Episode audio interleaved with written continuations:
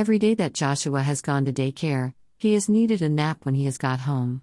He starts asking for Giant as soon as we get to our lane. He listens to the Julia Donaldson story, The Smartest Giant in Town, as he goes to sleep every night, so I request for Giant means bed really. When I brought him home on Wednesday, however, he was a new level of tiredness. His eyes were closing on the half hour journey home, and so when we got home, I suggested the settee downstairs, rather than climbing the stairs for Giant. But he was insistent that he wanted his bed, so he wearily climbed the stairs and sat in his bed while I removed his big boots. I tucked him in and turned on Giant and left him to it. Normally he will doze for 30 to 60 minutes, then come downstairs hungry, looking for his tea, but that night he was super tired.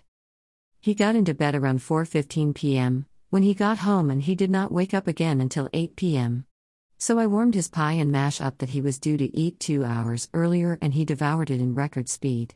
But then he asked for Giant again, so I helped him back upstairs and back under the duvet. He fell asleep again immediately and did not emerge again until 8:30 a.m. the following day, which is unheard of.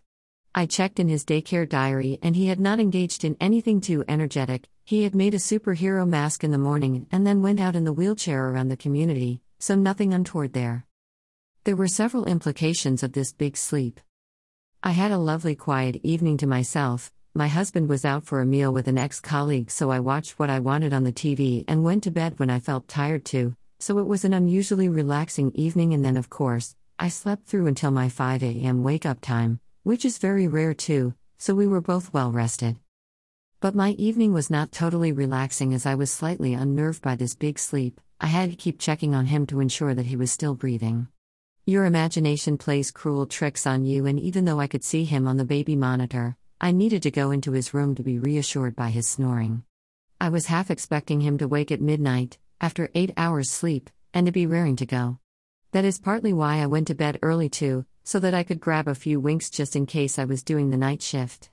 I know what sleep deprivation does to a body. After years of broken sleep and those terrible months when he would stay up for 48 hours after seizures, just moving around the house like a zombie, so I was sensible.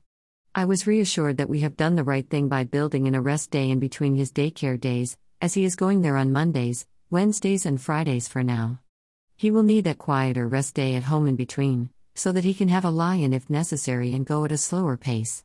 I emailed his daycare provision to ask if she knew why he was so exhausted and to warn them that we would be sticking to three days a week for the time being, even though we are funded for four days a week.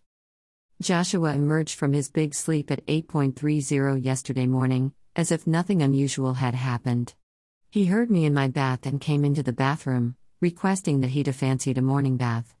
He must have felt better for his big sleep, and it may also have fended off some seizures that could have attacked if he had stayed awake, but been so in need of rest.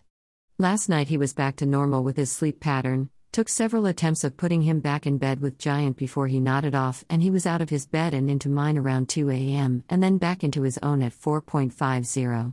It was as if his big sleep was just a distant dream.